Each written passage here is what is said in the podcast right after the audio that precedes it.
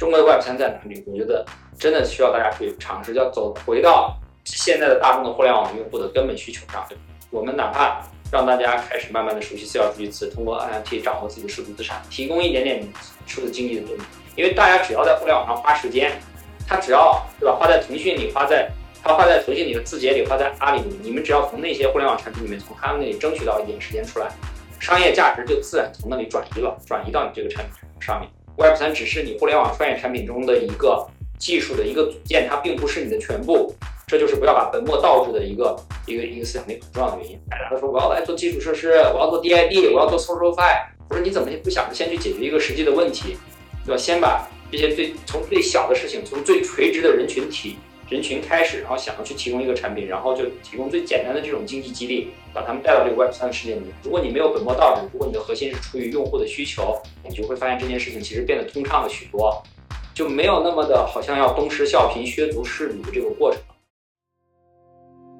跟一百位科技创业者聊聊你值得关注的潜力赛道。Hello，大家好，我是爱跟创业者聊天的帕克，欢迎收听本期的 Founder 一百节目。这期啊是讨论中国 Web 三行业的下集，主要内容呢也是探讨 Web 三在国内的合规性以及如何进行基础设施的建设。本期的嘉宾呢依然是国内最有影响力的 Web 三公有链 Conflux 数图的联合创始人兼 COO 张元杰。在他看来啊，目前国内的数字产品热、混乱的加密货币市场以及 DeFi 行业，这些都不能代表真正的 Web 三。为什么这么说呀？让我们跟着 Founder 一百栏目观察员王氏和极客公园的特邀记者赵维鹏一起，从国内如何打造合规的公有链开始聊吧。然后大家的好奇就是说，呃，中国怎么能有合规的公链呢？这这公链在国内能合规吗？我觉得现在大家有一个很大的误区，就是说国内联盟链是合规的，公链是不合规的。对。然后 c o n f l u s 有后台啊，有什么上什么后台，不知道他们背后的老板的腰有多硬啊？我们这个。的中国合规公链，通通是无稽之谈，通通是一些误解。首先，公有链技术在中国本来就没有说它是不合规的，那它就是 OK 的，对吧？那么 Conflux 属于公有链，那公有链没有问题，那 Conflux 就更没有问题，对吧？以太坊什么这些也没有问题啊，不是说只有 Conflux 没有问题，是 Conflux 有后台的缘故。那什么是有问题的呢？央行联合十部委。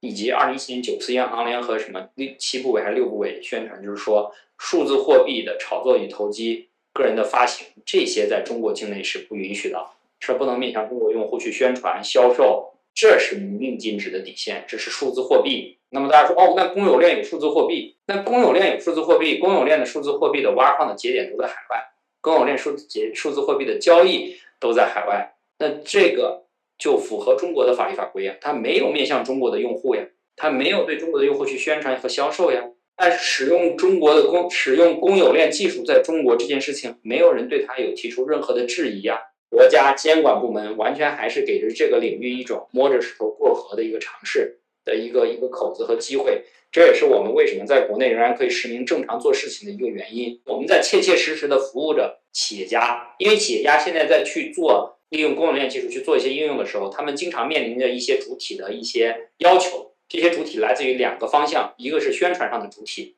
宣传的主体可能经常会用到腾讯，比如说公众号。那么的公众号如果封号，他们就会要求他们使用的这个底层技术去提供各种各样的证照。然后还有另外一个状，因为数字货币在中国是一个不可以使用的交易和价值存储的媒介，所以必须使用法币去支付。所以支付通道也是中国 Web 三创业企业家。不可以绕开，包括 NFT 数字藏品啊、元宇宙这些不可绕开的一个需要去克服的障碍。这些支付企业把握着宣传还有支付的这两个对于创业者来说最大的挑战和障碍的这些命门，所以他们提出的要求潜移默化当中，好像就变成了国家的法律法规，好像就变成了联盟链的大旗高举着合规的光芒。然而这一切都只是宣传上的这种谎言和伪造的外衣，而这些东西的。的的原因和他们做这些事情的目的，只是为了维护他们中心化数据库，把用户的数据当做石油的的核心的利益的这个诉求，这才是我觉得我们要来到 Web 三这个行业的核心原因啊。所以说，真的就是说，理解说联盟链是合规的，公有链是这个是违规的，这种理解在我看来实在是片面，没有认真的去解读国家的法律，而错把互联网大厂的一些舆论上的宣传当做国家的法律法规的一种误解。基于供应链技术的这个应用生态，现在是发展到了呃一个什么样的阶段？哦，在国内的话，应该说数字藏品这个领域呢，已经变得非常的呃成熟，就是发行、交易等啊，其实非常的成熟。当然了，就是说这里面很多呢，大家把它当做一个简单的炒作，那么这个本身是不可持续的。现在的市场也非常的就是呃收缩，但是我们生态企业呢，很多人在做这种就是积极的探索，把它和营销结合在一起，把它和社交结合在一起啊，然后把它和众创经济结合在一起啊。我给大家举一个。呃，营销相关的一个案例啊，我们有一个自己孵化的生态企业，现在已经独立的，叫淘派，他们推出推出的一个呃，就是这种 PFP，就是头像系列的数字藏品系列，叫做考仔的朋友。这个考仔的朋友的这个 IP 呢，啊，和呃法国的一家小众的时装品牌啊进行了联名的设计。那么这样的一个服装呢，上了上海的时装周。那么这样的一个服装呢，还被几个买手看中，然后他们要订货。去发行，那么这个服装上面印有的这个考仔的朋友的这个 IP，这个 IP 的持有人呢，会得到一部分这个衣服销售的 IP 的一个分红，这是一个其中很重要的一个点。第二个点是说，当这些呃用了考仔的朋友的这个 IP 被呃考仔的 IP 的这个这个这个服装被制作出来之后呢，这些样件有了之后呢，所有考仔的朋友的 NFT 的持有人。本身啊，可以直接成为这个东西的一个加盟商，而且它的加盟商的这个分成是要比别人高的。它可以通过一个小程序，直接去给大家去就是推这样的一个衣服的一个预售啊。那这些所有人呢，通过预售啊，是一个百分之百预售款，百分百预付款的这个预付款的一部分，直接就给到就是作为这个 NFT 持有人，他同时也作为一个营销的一个人员啊，直销的一个人员，然后拿到这样的一个提成。衣服厂商再根据下的订单和尺码呢，会去制造，并且。分发分发到这些就是下订单的这些人，那么这个过程呢，大家可以看到这是一个什么过程？这是一个 C to M 的过程，consumer to factory 啊，to to to manufacturing，零库存，百分之百预付款，而且利用了一个去中心化的组织的营销组织的一个理念，对吧？你既是 NFT 的持有人，你又是这个 NFT 品牌的一个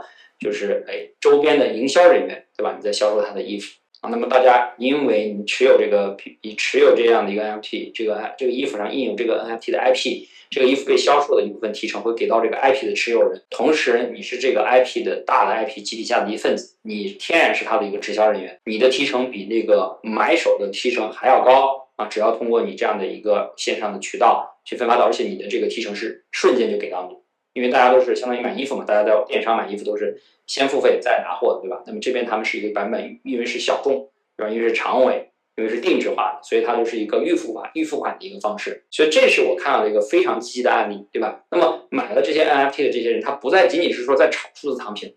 他是有些事情可以干，但是他和实物结合了。符合我们国家说的一些经济趋势，叫以需促使。还有一些生态企业，就是说他们比如说用来做做社交，那大家说持有这个 NFT 就瞬间进群，你卖掉你就瞬间退群，对吧？然后你有 NFT 的时候，你就可以发起提案，甚至你你有 NFT 你才能投票，你没有 NFT 你是你只能看不能发言，你也不能投票，对吧？你也不能发起提案，对吧？这个东西呢，就慢慢的把这个 NFT 变成了一个道的一个或者我们叫工会自治工会自治组织的一个门票一个工牌儿。一个投票的权利啊，因为链上投票是非常容易、非常容易去验证你是否持有这个资产，你投出的票是有意义的东西。还有像重创内容的这个创作，其实这是非常大的一块的一个一个东西啊。我现在还没有看到很多好的范式，但我看到已经有像开心麻花、像万万没想到这样的这种啊 IP 企业，把他们的 IP 拿出来跟我们的一些生态的企业，比如说像双镜，他们去合作啊，和和薄荷他们去合作，利用这里面 NFT 去。这就是驱动这种代理经济学，去激励更多的创作者参与到这个过程中来，来发挥，就激发他们的这个创作者。那大家要知道，创作者经济在这个整个互联网行业领域是非常大的一个。就拿音乐这个行业，我们可以理解到，基本上就是被 QQ 和网易音乐垄断的一个行业。基本上，一个做音乐的人，他们只要跟任何呃把这自己的歌曲上传到这两家任何一家平台的话，你的这个 IP 就直接归属这个音乐平台了。嗯，对吧？那基本上这些长尾的音乐制作人就就很难获得任何的经济利益收益，对吧？那么这个问题是不是有可能通过 NFT 来解决？是不是通过道这种理念来解决？这都是我非常期待的。还有很多我看到的，就是很有趣的是，他们给游戏做这种扫描的这个，大家知道《黑神话：悟空》这样一个很著名的一个游戏公司，对吧？他们很多这个游戏中的道具，就比如说很多都是从敦煌啊，那可能从山西的一些庙里面，他们扫描这些物件，扫描这些墙上的这些建筑。对吧？或者是壁画，然后得到这些东西。那么这些 3D 模型，他们也要变成一种数字资产去呃公开的去售卖，然后并且到一个交易市场，大家去交易它一是它的版权的使用，或交易本身这个 3D 模型的使用，都需要用到都需要用到公有链，我然后并且形成一个公开的透明的交易市场。那么这样的一个数字经济的一个蓬勃发展，在我看来，我是就是非常我是非常有坚定的信心和和希望。你们现在做的这样的一个工作，包括你们数图整体的一个在国内大概做到了一个什么样的一个情况？比如你们最近有一些什么样的一些新的一些进展吗？我们做的这个东西呢，其实是一个公有链啊，也是一个 Web 三的底层基础设施。大家可以认为它是一个去信任化分布式啊的一个账本啊。那么这个账本呢，主要就是用来做资产的发行。那这个账本呢，在二零一八年的这个理论确立，然后学术的论文得到发表。经过两年的研发呢，正式上线。那么到现在呢，这个公有链的主网已经正式运营了长达两年之久啊。然后呢，也顺利的完成了几次硬分叉。到目前为止呢，已经有超过八百多万个的这个数字藏品或者我们说 NFT 的发行。然后呢，背后大概有两三百万个独立的这种有手机号 KYC 过的独立地址啊。同时呢，这里面的这些 NFT 呢，是服务了超过三百多个啊这种 IP 或者品牌。这中间呢，又孵化了超过大概七十家以上的这种生态企业啊，在在分散在这个就是 NFT 啊、数字藏品呐、元宇宙 Web 三的这个各个赛道。在过去一年，哪一些事件背后其实是基于你们然后找出来的一些一些新的一些应用？前段时间就是周杰伦他不是有一个这个他的这个钥匙叫做元宇宙钥匙。啊，然后三天卖了将近快一百万份哦，一份的二十块钱的，三天就两千万的这个净销售额，这个呢是一个非常好的一个出圈的案例。其他还有一些比较有趣的，呃，像这个之前呃就是麦当劳中国啊，他们发的这个啊麦当劳的这个魔方的这个 NFT 呢，奈雪的茶，他们去年做了一波这个呃这个元宇宙人物的一个打造，并且把他们做了一个 NFT 的发售。解放日报在今年春节的时候，把他们历年。春节的这个头版拿出来，然后呢，把这些历年的头版呢做了一个排列组合，还有很多知名的像福特的这个呃彪马的汽车啊，福特彪马汽车，然后比如说像这个奥利奥，对吧？比如说像这个像体育的像上港，还有这个申花足球队，还有像动漫二次元的像什么秦时明月，哎等等这些，就不一而足吧，确实非常多。数字公链是怎么保证在国内的这个合规性的？就是你们是怎么理解国情啊？你怎么去理解呃国内监管的这个逻辑？刚才说了，国内的底线是央行的底线，央行是在这件事情上首先发生的，就是数字货币是违反公序良俗的，对吧？那么怎么去做到无币化的这样的一个使用体验呢？那我们做了一个小的技术创新，也就是在内置合约中有一个代付的这种一个一个功能。那么这样的话，用户和智能合约去交互的时候。就不需要首先获得数字货币。如果不需要获得数字货币的话，就不需要翻墙，不需要下载交易所，不需要法币出金换成数字货币等等这一系列复杂的操作，对吧？但是大家也保留了，就是说 Web 三密码学账户体系的这一套，大家可以从，对吧？可以去理解，哎，私钥和数据词。但是大家在上手的时候呢，同时又可以用手机号、邮箱来去登录，也获得一个被分配的一个地址，并且可以导出自己的私钥或者是助记词。对吧？去使用这样的 Web 三的产品，并且去真正的感受一个怎么样通过私钥和助记词去控制自己的账户，去控制自己的数字资产，同时用自己的私钥和助记词这样的一个以及这样的一个区块链上的地址去登录所有的这些我们叫做 DApp 啊分布式的应用，因为基本上这一套账户和资产体系在整个应用生态里面都是打通的，所以我们只要做到说它的产品，我们的生态企业创业者。只要做到整个产品中它没有代币的露出、体验和推广，我们就做到了合规。上海市市政府其实然后支持你们成立了这样的一个数图区块链研究院，嗯，这块其实还总体来看还蛮少见的。就是从政府的角度来看，他们看好就是数图什么这块的话，我我也想和大家就是如实去呃去讲一下这个渊源。二零二零年初的时候，我们在呃这个上海市政厅和姚期智院士的。旗帜研究院一起落地的时候，那个时候 Web 三的理念还没有被广泛的为大家所接受啊。那个时候其实就是呃，我认为一方面是呃看重姚期智院士对这件事情的认可和背书，一方面也是看到了这个国际上区块链技术的不断发展，想要说对吧，在区块链技术上保留这样的一个防火火种，在这样的一个环境下，支持了一个上海数字区块链研究院的一个落地。那么，呃，石油上是科委做指导单位啊，是一个免费机构，专注于底层技术的研发，呃，和理论研究。那么这是当时的一个一个契机。说实话，底层技术对吧？作为一个对上层应用的一个支撑，真的很难说什么应用会落地，对吧？当时二零二零年落地之后，大家可以看到那个 DeFi Summer 的发生，其实那些东西的呃发展啊和这个就是壮大，其实都是为央行所不能接受的啊。所以，那么很快呢，这个领域在这个领域的国内的创业企业。创业企业家基本上都都退出了这个这个市场，对，所以说，呃，那个时候其实真的我不认为上海市政府遇到了后面的种种这个发展，但是就是说 NFT 这个理念的普及，Web 三的理念的普及，元宇宙理念的普及，还是被整个中国的大的环境所接受。那么我们也非常的有幸运，在国内可以去发展这样的一个市场，而且确实也有市场，因为这些企业家不是说靠政府补贴活着，他们是靠市场自然的供需而存在。而且还在继续努力坚持着寻找新的方向。n Plus 的性能是比以太坊还要还要强的，那你们是怎么实现的这这件事情？这就是数图共识算法实现，这就是姚老师、龙凡他们的核心的理论的创新，以及在工程，这是一个高很高难度的工程的一个一个落地。那么其实简单来说，你可以理解比特币、以太坊都是遵循最长链的规则的，就是它们只有一个单链的链条式的呃最长链结构，而数图遵循的是一个。图形结构啊，树状的图形结构，那么可以允许来自世界各地的这种机长的节点并发出块，这样的话就不会浪费这个就是呃网络中的这些就是算力出的这些区块，每一个区块都是一个有效的区块儿，打包的这些交易啊都可以贡献到网络的吞吐量当中，才将这个网络在不需要提高。就是硬件基础也不需要牺牲去中心化和安全性的这个程度上提高了一百倍的这个性能，这是他们做到的一个核心的一个一个呃个一个创新，而且他们在工程上非常好的实践了这件事情，诶，正常运行两年都没有出现任何的问题。那作为一个基础设施来讲的话，呃，它对于我们这种算是局外人吧，我们对怎么去判断它的这个呃是不是靠谱呢？基本上来说，就是首先对于创业创业者和用户来讲，它的成本是否大幅的下降。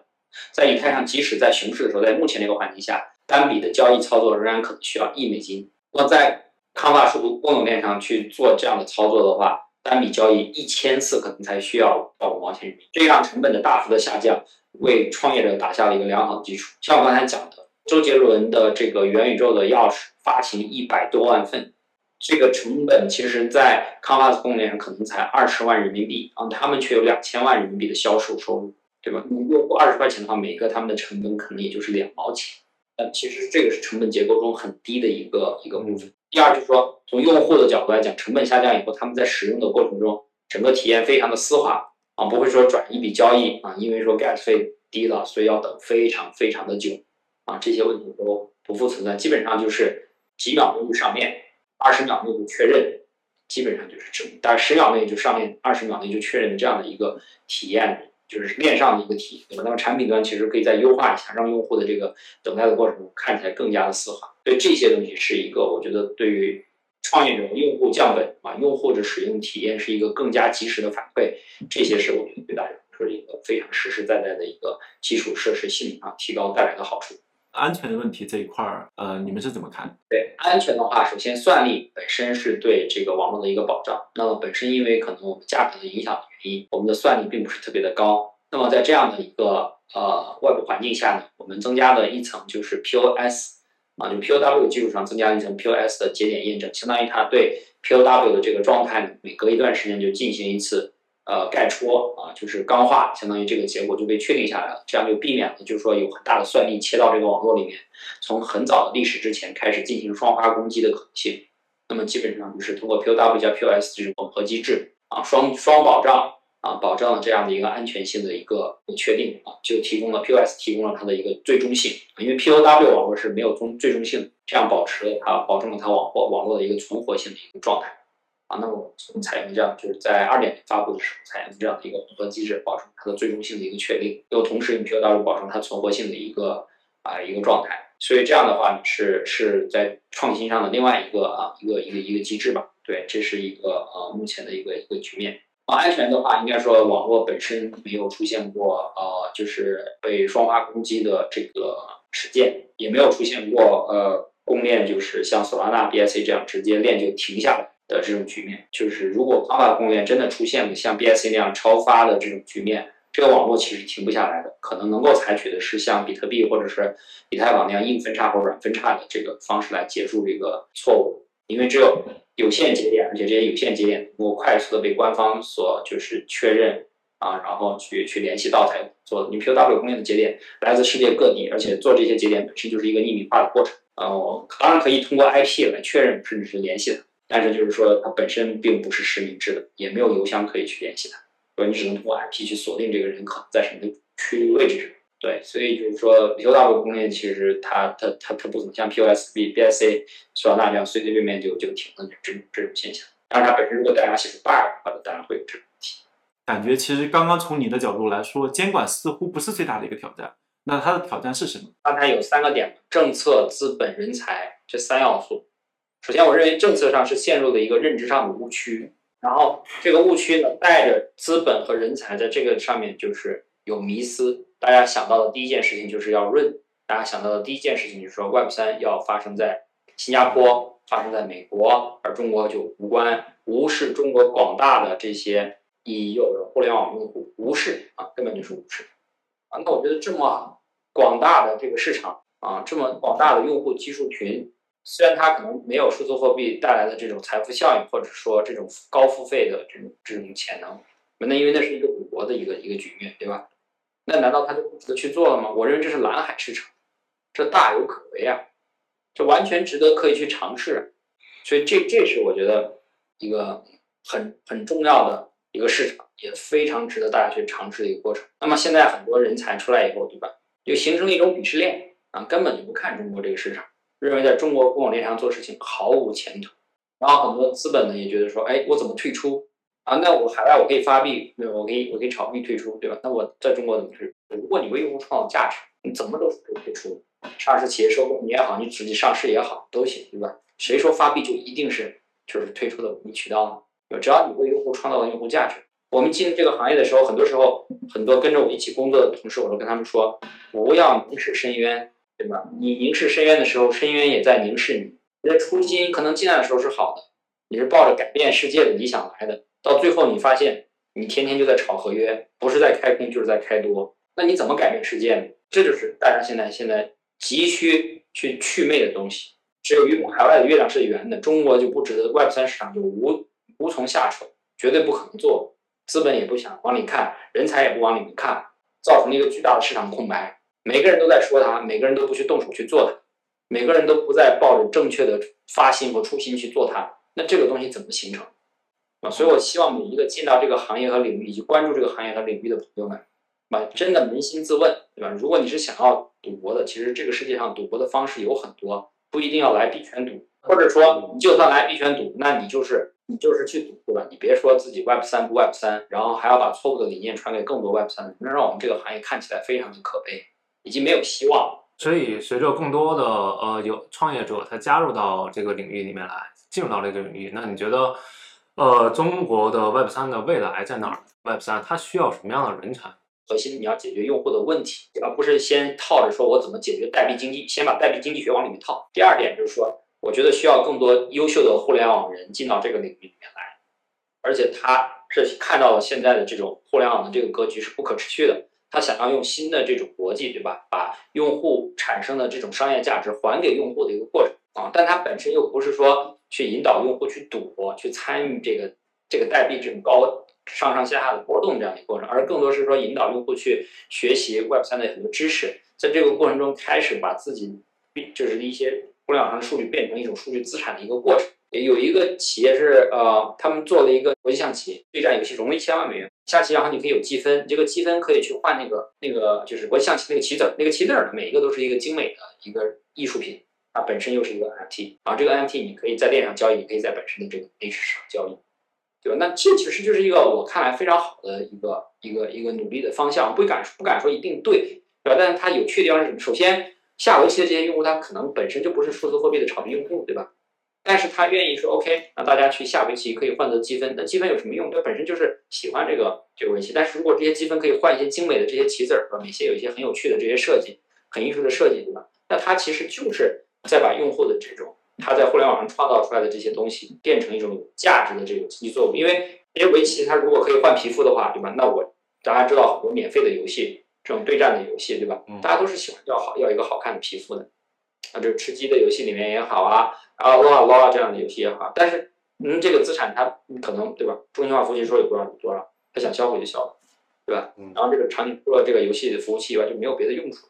哎，但是国际象棋这样的一个东西，它就重新盘活了这样的一个事情，而且给大家一个对吧？给皮肤这件事情又有一个很好的一个理念，因为它是一个数字资产，你可以去交易它的，它不只是说只是在这个棋盘里面可以使用，对吧？而且你可以看到，就是说他获得的棋子儿的这种艺术品越多，你可以理解他的水平越高。那么这个时候他就可以通过他的这种棋棋子的这个积分变成一个导师，对吧？那么这个时候你会发现，这个时候他获得这些 NFT 不仅仅是一个数字资产，是对他棋力的一个证明，对吧？是对他棋力的一个证明。如果他是这个通过那个获，因为他如果是交易获得，这个链上都有交易记录的，啊，这个都是可以查证的。所以这个时候他有哎开出了这种 coach 的这种系统，他是会说你大家去去。去去教学，对吧？然后大家你可以去去订阅这些人做的一些课程，这就是我看来就是说把 NFT 这种数据变成一种个人的标签化数据，这种标签化数据又可以对这个人产生额外的这种定价，让他把他的数据商业化的一个过程。那么这样的一个过程其实就变得非常的丰富。那么这个像他这样的一个围棋的，比如说教学的这个这个应用，它可能就不需要这个做围棋对战的这个公司来做，它可能就是另外一个公司做。对所以其实，然后甚至是做 NFT 棋子交易市场的事儿，可能 NFT 的这个公司它本身不用，它可以用 OpenSea 的现成的工具，对吧？它只要在上面填一个它的这个 royalty 的这个佣金的费用，它就其实可以专注的去做 NFT 棋子的皮肤就行。那么回到我们中国，对吧？那中国象棋也可以做呀。大爷大妈就不能是 Web 三用户了吗？大爷大妈还用上了移动手机呢。大爷大妈现在看快手、看抖音不要太香哦。这种非共识，什么时候能克服这种偏见？什么时候能找到这种非共识？大家都说我要来做基础设施，我要做 DID，我要做 SocialFi，是吧？我说你怎么不想着先去解决一个实际的问题，对吧？先把这些最从最小的事情，从最垂直的人群体人群开始，然后想要去提供一个产品，然后就提供最简单的这种经济激励，把他们带到这个 Web 三的世界里面。我现在非常看重的一个有能量、有闲又愿意接受新事物的这个人群，就是中国的大学生。那为什么不去针对这些人群做呢？我在大学的时代，我还有校内网可以玩，现在的大学生连个校内网都是微信的这个熟人，都是微信的熟人社交。那校内网这个缺失能不能填补？能不能用 Web 三的形式来填补呢？你你填补了校这个校内网的这些标签，你是不是还可以做一个校园的 BBS 呢？你是不是还可以基于这些来做一个 LinkedIn 呢？对吧？你一套数据标签，你可以做无数个基于大学生的这种创业的项目，对吧？那这些项目怎么没人想呢？所以我就说，中国的 Web 三在哪里？我觉得真的需要大家去尝试，要走回到现在的大众的互联网用户的根本需求上。我们哪怕。让大家开始慢慢的熟悉四角助记词，通过 NFT 掌握自己的数字资产，提供一点点数字经济的动力。因为大家只要在互联网上花时间，他只要对吧，花在腾讯里，花在他花在腾讯里的字节里，花在阿里里，你们只要从那些互联网产品里面，从他们那里争取到一点时间出来，商业价值就自然从那里转移了，转移到你这个产品上面。你这里只要有这种利用到 Web 三的这种技术，能够实现一定商业化的这个程度，Web 三只是你互联网创业产品中的一个。技术的一个组件，它并不是你的全部，这就是不要把本末倒置的一个一个一个思想，一个很重要的原因。如果你没有本末倒置，如果你的核心是出于用户的需求，而 Web 三只是你的互联网创业中的一个组件的时候，你就会发现这件事情其实变得通畅了许多，就没有那么的好像要东施效颦、削足适履的这个过程。所以我这是希望今天的这个对话能够给大家的一点启示的意义。袁杰呢，能不能聊一聊呃，怎么能够去呃更快速、更高效的去入门 Web 三？我还是推荐大家去实践，实践，然后去社区里面发问，然后去提问，然后去再去交互，对吧？然后直到把你把很多东西的这个东西都体验过、感受过，然后你再去翻阅很多的资料。因为 Web 三每天都在日益新月异，连这个词都是今年才被大规模普及，才被大家大广为人知、所广泛认可的一个东西。所以就是说，很多东西真是发展太快了。这个阶段去看书不如去实操，互相的去发问，然后去去体验。那开发者的话，当然可以更进一步，直接去学习代码啊，通过代码开发这一层，直接去体验链上的这个感受，对吧？但是我们普通用户也可以啊，我今天所做的东西，我所有产生的意见。基于我自己的观察，这些东西都是直接通过已已有的这些产品和工具做出来，而对这些对我产生的震撼和冲击已经是非常大了。对我去理解这些东西已经非常大，而且我要学习好这些工具，理解好这些工具产品体验的也已经有很多的内容去学习。好啦，这就是本期播客的全部内容啦。也欢迎大家在评论区留言，分享你对我们内容的看法。